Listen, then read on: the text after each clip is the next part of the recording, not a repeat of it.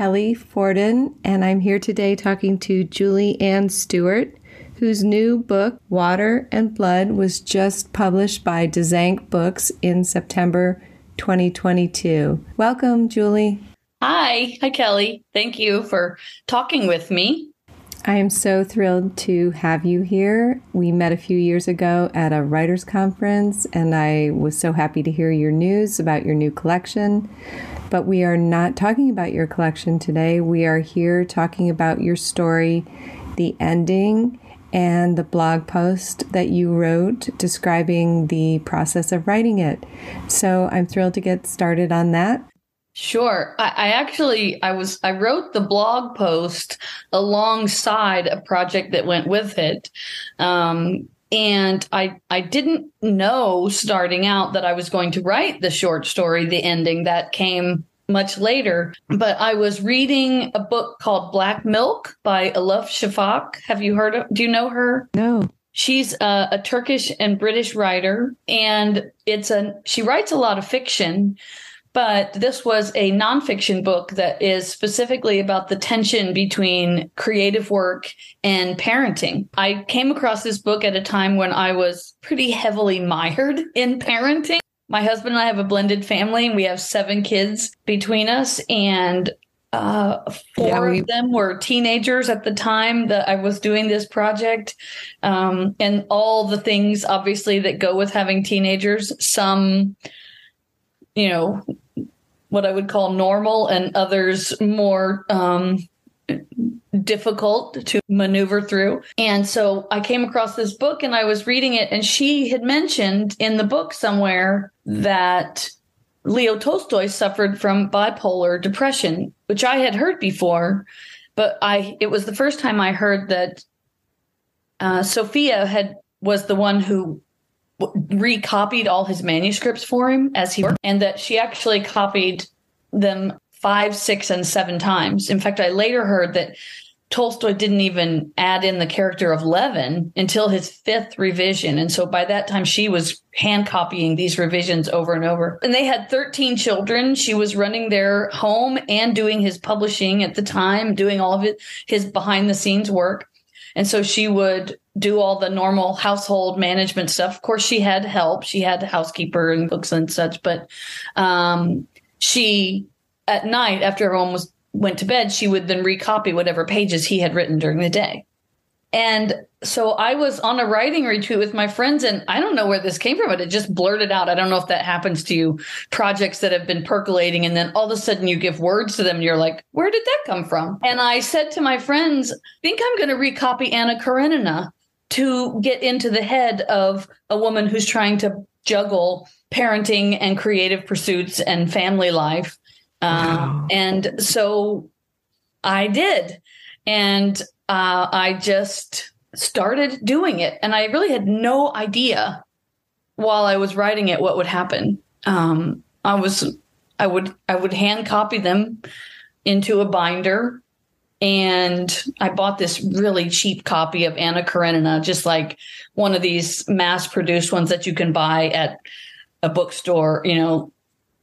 And I would tear out each page as I finished it. Oh my gosh. And I saved those pages and did lots of weirdly weird creative things with them. Like I wallpapered a bathroom. Um, I would use it to send care packages to my kids at college. I would use it to stuff inside. I, I made blackout poetry with the pages. I did all kinds of weird things to them. Meanwhile, the whole time I was recopying the novel, oh and it took it took two years. And then the story started to be born when two things happened. One, I was reading about Sophia Tolstoy and her life and realized that she was really interested in photography. She, she, was living at a time when that technology of cameras were just coming out and they had the financial means. She purchased her own equipment and she would stage these tableaus of the children. And she also did a lot of self portraits and things like that. Wow. Um, and then the other thing that happened at the, about that time, I was reading along in the book, and I don't have you read Anna Karenina? Several times, yeah. So there was the moment when I was this was the first time I had read the book too. I'm I will tell you. It had been always on my to-do list and I thought, well, if I'm going to read it, this will be the best way to read it. Um, and I've I've since done a lot of my own personal reflection on this, but my brain is very programmed to read quickly. Uh, in high school, I took a speed reading class. My brain sees letters and words, and I I can't always imagine the story alongside of it when I'm doing it. That's why I listen to a lot of audiobook. But what happened to me instead was that making my brain slow down to the speed that my hands could write, I think I, I processed and imagined the story much more than if I had just read it. Uh, the moment when I conceived the story was when I got to the point when when Dolly's child died. And I remember I stopped. I put my pencil down and I thought, wait, her baby's been dead for a year and he's just now telling us this? No woman would, no woman writer would leave that undone. Mm-mm. That, um, that she had no, you know didn't share that in the story at all what a significant component to dolly's life to lead untold for so long especially when you know the whole time we're getting every minute detail about levin's life and all these other characters. So I I started imagining a reality in which Anna, in which Sophia, who's been left to recopy all these stories over and over, decides that she's going to change the story. Wow. Um, and so you've read the ending. You obviously know that she takes it even farther, decides to not have Anna kill herself. I don't know why it, it, you know, I don't plan those things ahead of time when I write a story. And when I remember writing my own that story myself and I remember thinking she's really going to do this. So wow. that is how that came about. The the the project, the Anna the Sophie Speaks project started much earlier. I was sort of going along and then and then I started conceiving of this short story and and I often joke when I read the story that I'm the only person I know who could read an 800 page novel and take 2 years to research it only to write a 7 page short story. I don't think people realize sometimes the amount of witnessing and awareness and contemplation that goes into writing a short story. Mm-hmm. We think about that when someone's writing a long novel, particularly something based in historical fiction. But a short story can take just as much. Um, I think of it sometimes like baking when you have, you spend hours on this huge project, you know, letting dough rise or gathering ingredients and and then this food comes out and it's devoured in a very short time. I know she had journals and I I have not read them start to finish, but I was reading alongside um, a book about her and also excerpts from her memoir, her journals here and there.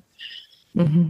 So I went through a lot of that. There's another book called Songs Without Words, which is tells the story. There you know there's this rumor no one knows for sure that she had an affair right. with i mean how musician. would she i just have to say how when in the world would she have time for that? I know. With 13 know. kids? Come on. Yeah um break yeah when in the world that's what i know it's true so, I'd love to ask you some specifics about the story itself. It starts out, it's in present tense, and they are in bed together. Can you tell us a little bit more about that?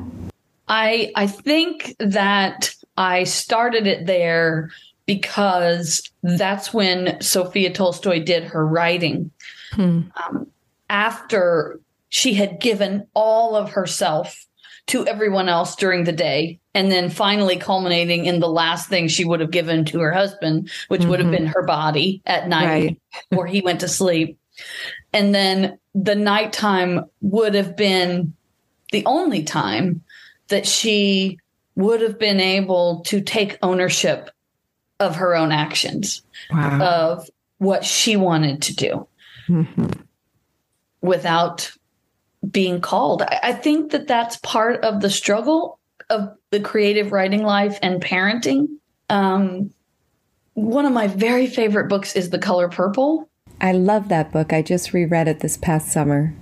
Oh, I've read it probably six times. And there is in her book, In Search of Our Mother's Garden, Alice Walker has an essay called Writing the Color Purple. And she talks about how when she set out to write that book, she structured her life in such a way that she could get her daughter off to school and then write during the daytime hours. And when her daughter came home, she would be able to put her writing away and be fully present with her her life as a mother.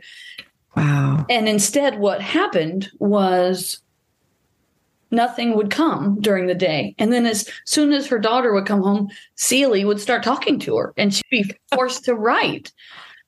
Wow. And this tension between that reality that a character talks to you when it works for them. And what she says in this essay is, you know, it was when she was the, her own sort of mother needs and her daughter was present that Celie, in a book which is entirely about this love, this mother love, would come alive. For me, this is when Sophia Tolstoy came alive. Well, and it's interesting too because in The Color Purple, there's so much tension between family members. And she was probably feeling that, you know, because there's her daughter wanting her attention. I guess what I'm saying is it probably really helped in the writing of it. I think it did. And I think it's probably no coincidence that many, many nights I was writing, trying to get my pages in after everyone else had gone to bed and it was dark. I mm-hmm. remember one time it was about two in the morning and I fell asleep writing and I woke up.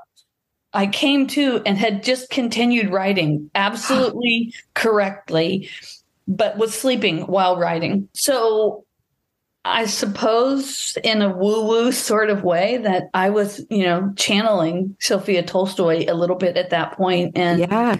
And so that's when the story was writing itself.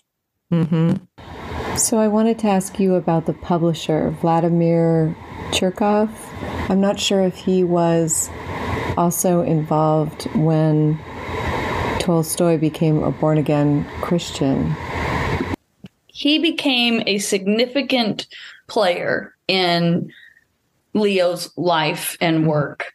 Um, that's and that's what it was when, when the Tolstoyan movement took off mm-hmm. and he became much more than a writer at that point. He became this symbol for a movement and Vladimir became the person who managed it. Okay. And so um, there was a lot of tension in their lives after that. Mm-hmm. Got um, it. And it was also at that point that uh, Tolstoy made a lot of personal changes. He became a vegetarian. He became celibate, which is another reason why I started the story that way, uh, because it it seemed to me that there was there was a difference between the person that Leo Tolstoy presented in this movement, this icon, and who he would have really been in the dark of his own bedroom with his wife.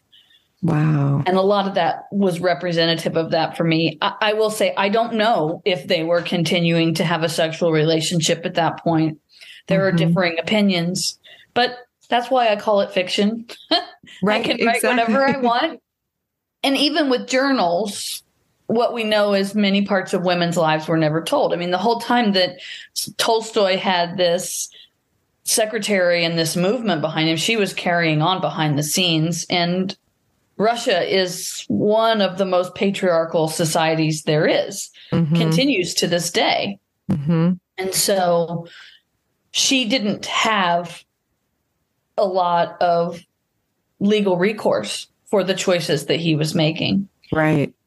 Yeah. And Vladimir was a driving force behind a lot of them. Mm-hmm. And you can imagine how he and Sophia would have not gotten along and felt like their interests were at odds with each other. Mm-hmm. So, oh, for sure, for mm-hmm. sure. Like she mm-hmm. was just being ousted. You have such detail here about the lighting of the the lamp. Uh huh. That's not an accident. Yeah. How did that? So, what, tell me about that. Well, I, I actually kept an oil lamp that I wrote by some nights wow. when I was doing it. That must have been so wild. It it was really wild, and it's it was it was the hardest thing was finding wicks. I I had to go to several. Uh, you know, it was easy to find the lamps. I think I was at a garage sale or a, an antique store, and I bought two lamps. But the harder part was finding the wicks. I think I had to order them offline somewhere. And oh my gosh. Yeah, it was funny. But I bet it really helped with like the atmosphere, creating that atmosphere, it, the dark did. room. If you can imagine, I don't know. I remember my dad having lamps like that that he would use occasionally if all the power went out. Mm-hmm. We probably would have them in drawers now, but it did it, it. It has that feeling of when your power goes out at night. And even when you have a flashlight or a candle, the sphere that is lit is much smaller. We don't have this glow of light that fills a whole room that we've become accustomed to in modern times. Mm-hmm. And I think that Leo Tolstoy was very opposed to electrifying their house. Mm-hmm. i need to check on that, but I, I have a memory, and I think that might have been part of why I put that detail in there because he didn't believe in a lot of those modern conveniences, which easy mm-hmm. for him to say, right? He was in bed. He wasn't the one right. up writing at night. So the this idea of decisions that he was able to make that never really impacted his day to day life. It impacted other people around him.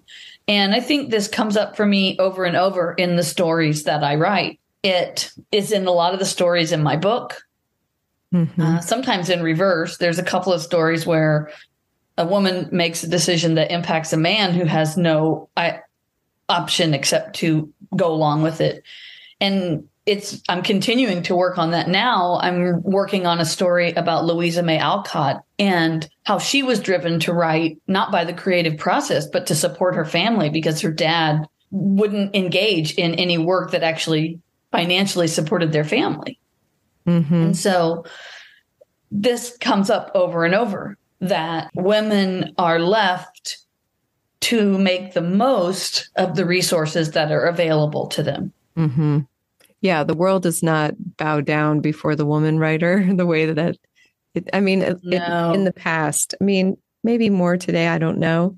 Yeah, I but, know what you're saying. And, and I think some of it now is more complicated. Mm-hmm. In what way? Well, I think also now there are a lot of men who are being dealing with this ability to be a good father and produce good work.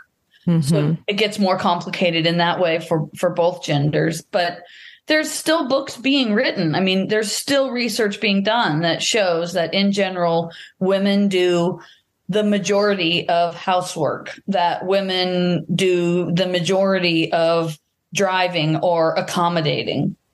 Right. I am very lucky. So I don't want to make it sound like I'm, you know, not I, I mean, I get my privilege here. Right. I'm very lucky that my partner has a job that has the benefits that I can work in a way, you know, as an adjunct. But also, I do the majority of things outside of work. Right at the time, I mean, I remember we had two kids doing swim team. We would have to get up and take them to school in the morning, an hour before school for practice. I had kids with cello lessons after school, kids going to physical therapy or any other doctor's appointments. All of that was something that I was able to accommodate. And much like Alice Walker, I would think, um, I'll do all my writing in these hours between, which by the time the kids were all gone was about five hours, four hours, maybe. Right. And but you get exhausted then too. it, it exactly. Yeah. Um, and there were, you know, in in some of those days, it was all I could do to work for an hour. Mm-hmm. Um, I remember. Yeah. I wanted to ask you about so it was Sophia who really heard the story first of the woman who fell yes. Wow. Yes. I the, didn't know that. At the baths, because the women would go to the baths together. And it was one of the places where the women of the estate and peasant women would have been together at the same time. And they heard, she heard this story. Wow. About a woman. And so the original idea was born in her imagination in in her witnessing wow. of the lives of other women around her. Mm-hmm. and she brought this home. And you have to you think know, that she probably gave him insight. if they were writing this story she was editing it. I do i started wondering to myself were there changes she made as she wrote that he didn't even know about? Well or how about this? Like i was thinking when i was reading your story i thought if they were really as close as everyone says mm-hmm. they were, she had to go back to him at certain points and say, This is not how any woman would think, or she would not be, you know, mm-hmm. I don't you know. would think. Yeah, you would think so. I mean, maybe yeah. more politely than that, but. Yeah, that was what I found so shocking when Dolly's baby died. That someone didn't say, hey, this is not how it would work. And, right. and Anna wouldn't have Anna might have waited a year to show up, maybe out of fear or some other emotion, but we would have heard about that. Right. And what about Sophia's own child? So her 13th child was the one that she uh-huh. was most attached to. Yes. And, and he, died. he, died. Yeah. Mm-hmm. Yeah. You can, uh, there's some portraits she has made of her next to the, like a, a photograph she took of herself standing by his the painting of him, mm-hmm. and you can see that. I believe he was six or seven. Uh huh. Yeah. Sure which, yeah. And then they were never kind of the same again. I mean, I don't think so. Wow. Yeah, and and she kind she just diverging at this point into some of her photography, and he's going off in this other direction where he's becoming bigger than life. Mm-hmm. So while I imagine to myself, at least, I imagine that as her world shrinks in on this moment, his is growing bigger. He's moving into this outside world that she's no longer a part of. Right. So in the story, you imagine that she doesn't jump because she doesn't want to leave her family. Is that right? She just, well, her child specifically. Her child yeah, her It all kind of stemmed from that moment when Dolly's child died. The realization that she had this daughter who who was teething and she wasn't even a part of it because um, she had sort of disconnected herself. Then this son that she has been separated from. So while the two men who are the fathers to her children mm-hmm. meet at the train station, she has gathered up both of her children and is long gone. Right. That's how I imagine it at any, any point. And then, you know, the other simultaneous piece to that is while Leo is sleeping and thinking he's signed away the books and he's done all his thing, meanwhile, she's changing the story. Sophia is up at night changing the story. And of course, at this point, the book has already been sold and published, and he's signed the rights away. Right.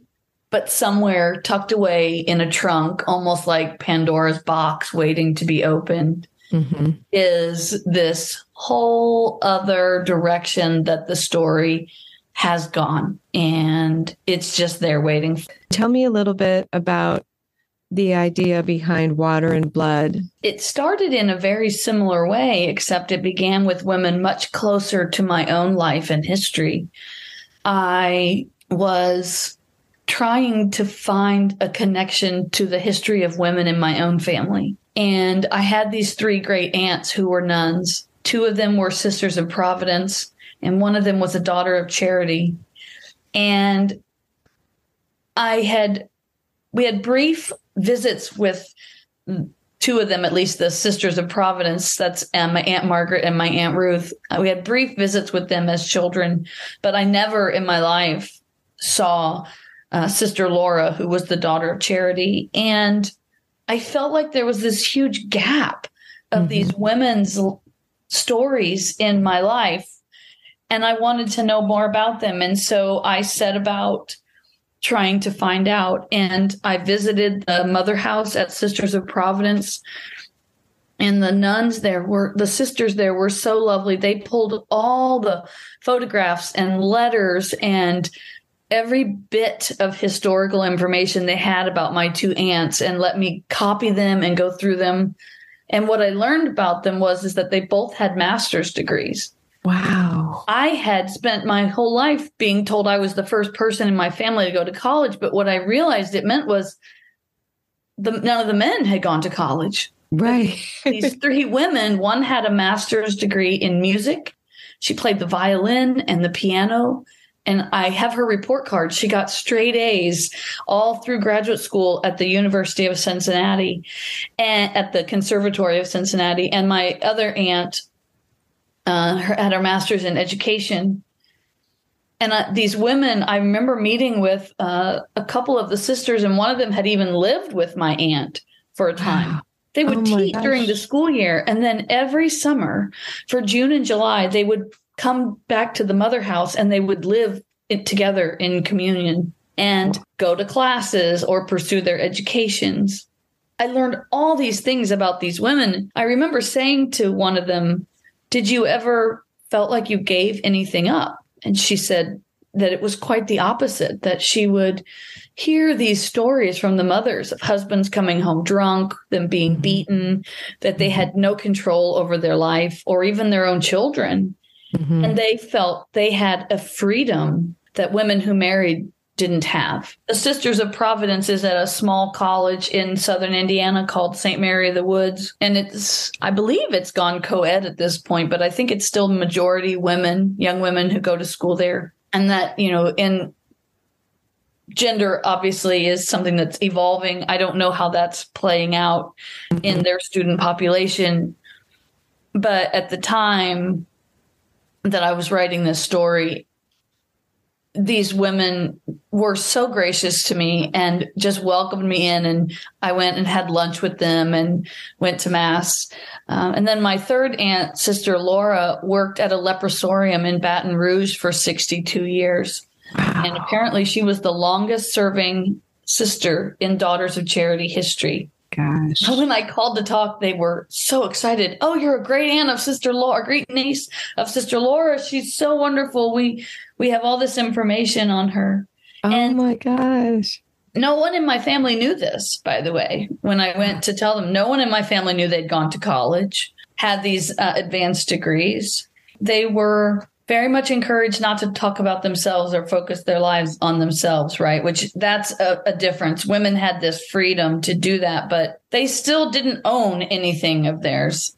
There's a letter, there is a letter in um, the archives that they pulled from me from one of my aunts to her mother superior at the time that their mother died.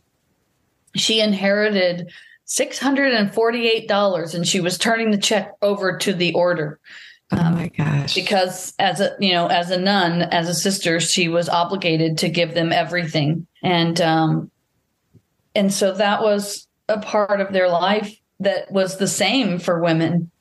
There's no documentation of any of these stories. So while the stories, there, there are three stories that are each one was inspired by one of those great aunts of mine. There's no documentation of their lives. I mean, I can, I had letters from students. I had, you know, report cards, things like that, but nobody sat down and listened to their stories. And so the best I could do was learn what I could and make up a story that I thought would be true. Mm-hmm. That was the truest I could make it. And uh, for me, uh, a big part of this book is also growing up with my own family stories that were kept secret. And I needed a way to tell those that I could tell in a true way without maybe ne- not, without necessarily knowing every physical detail or fact. There's this idea that stories of trauma they play out in our body in very physical ways and often the factual memories of them are disconnected because of the psychological damage that's been done. And so the best we can do is recall the body experience without really being able to know every fact, when, where, how, those kinds of things. And so the whole book is a collection of reckonings of these stories that had not been allowed to be told over time. And the story, the book grew beyond my three great aunts after a while. There's a story in there about Madge Oberholtzer. It's based in Indiana. Um, and her, she actually lived in the neighborhood I was living in at the time. And I walked, I could walk to her house from the Grand Dragon, DC Stephenson's house. I could walk. It was a 15 minute walk. And wow. she was uh, raped and murdered by him. And, and at the time, her public statement brought down his power and the corrupt Republican leadership running Indiana at the time. The governor, he was bribing other people in the Republican government of Indiana at the time uh, and what I didn't know when I was researching that story was how the Klan used its connect used a, a, a message of hateness about German Catholic immigrants, and that came at the time I was researching that and researching the Klan in Indiana and discovered this. And my father, who was still alive at the time, I asked him about it because he grew up in Evansville and country and he said that he remembered the neighborhood he grew up in was an integrated neighborhood and he can remember Klan crosses being burned on some of his black neighbors' front yards. Wow. But he also remembered parades of the Klan through downtown where some of them would dress up as nuns and pretend to be having sex with each other, making lewd comments and actions. Wow. And it was it was done at the time mostly to recruit membership for the Klan. And they knew that that would be a way that they could recruit Protestant white men in Indiana with this same sort of message that we see today, which is these immigrants are taking your jobs, they're stealing your women, they're ruining our culture, they're, you know, taking over and you will, and you won't have what you have now reason I wrote that story, and this was probably the hardest story to write, is that there's a thread in it that's memoir, and then there's a thread in it that are actual excerpts taken from Madge Oberholtzer's statement that she made. The fictional part of it is DC Stephenson's voice. He never conve- confessed to the crime. And so I wanted I wanted him to have to say he did it. I wanted to imagine a world in which men owned up to what they did, some of these men anyway. And uh, there was a lot of other stuff going on in the world at the time that I wrote that addition to the book, one of them being the Brett Kavanaugh trials.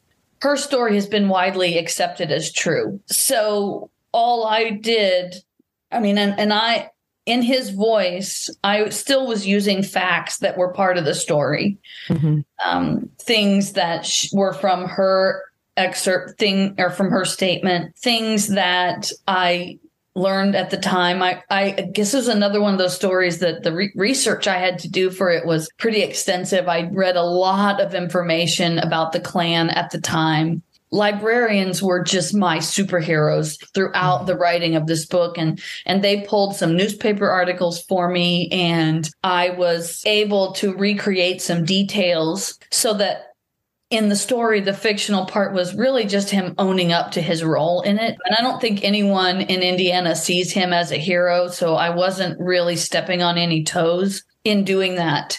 And instead, all I was doing was giving Madge perhaps some closure. But at the same time, a component of that story was to begin to question our role of white privilege in that story because she was buried in a segregated cemetery. And this was a piece of the story that always bothered me. No one has really said anything to me about that, which is what surprises me. Mm-hmm. I have had a couple of people suggest that there's no way Madge's family was involved with the Klan, and yet historical facts show that Masons were heavily recruited membership in the Klan. So, and the sec, and as I said, I visited her gravesite I visited so many grave sites for this book. It's really weird, but the sec- the cemetery where she's buried is is segregated, wow. or it was at the time, and so even though she was speaking out against this man,